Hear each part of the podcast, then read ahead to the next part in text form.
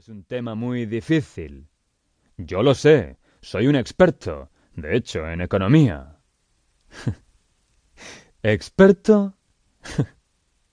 Por supuesto. ¿Habéis oído hablar alguna vez del dormafón?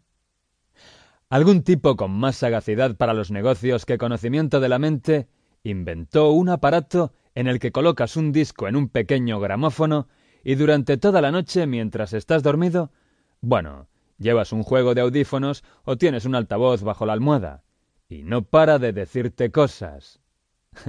y yo tengo uno que no lleva discos, lleva faldas.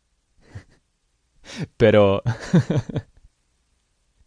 Pero de todos modos, este es un aparato fascinante.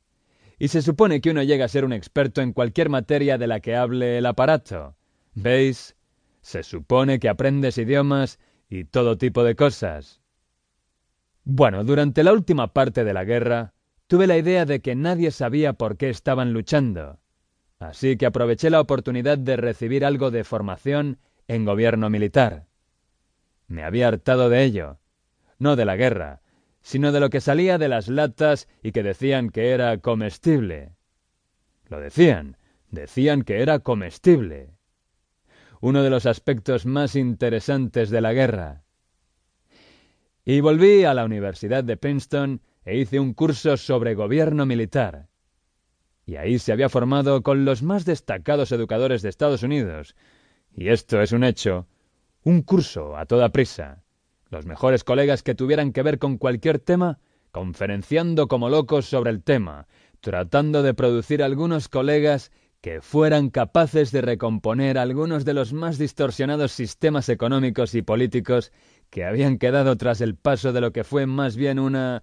creo que diréis que estaréis de acuerdo conmigo cuando digo que fue una especie de destrucción entusiasta. Y una de las cosas que quedó destruida como consecuencia de esto fue, por supuesto, el sistema económico y político. Bueno, una vez que destruyes un sistema económico y un sistema político, no queda gran cosa de la tercera dinámica.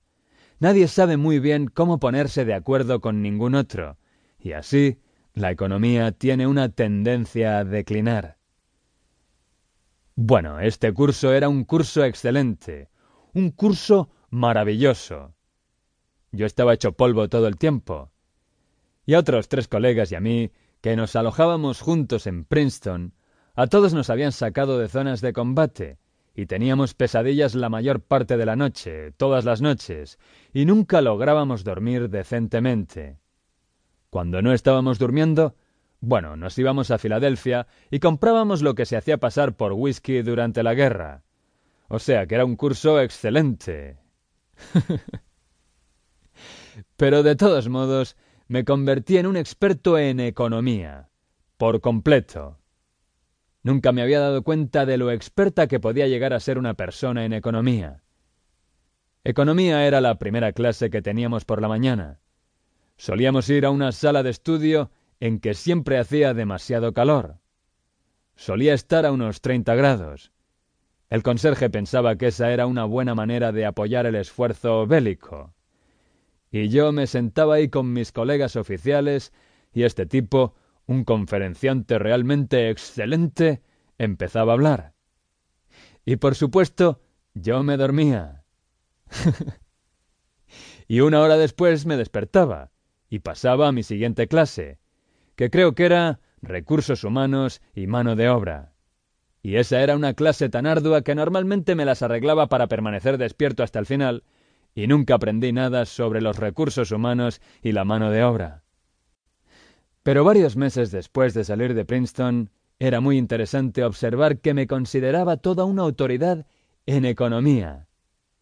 Si estaba en una fiesta o algo así y alguien hablaba de economía, me encontraba a mí mismo pontificando. Muy curioso. Recapacitaba y me observaba. Dios mío, ¿dónde llegaste a ser tan experto? ¿Sabéis? Fantástico. Citando todas esas reglas y todas esas cosas. Y entonces me acordé de que había estado durmiendo durante todos los cursos de economía.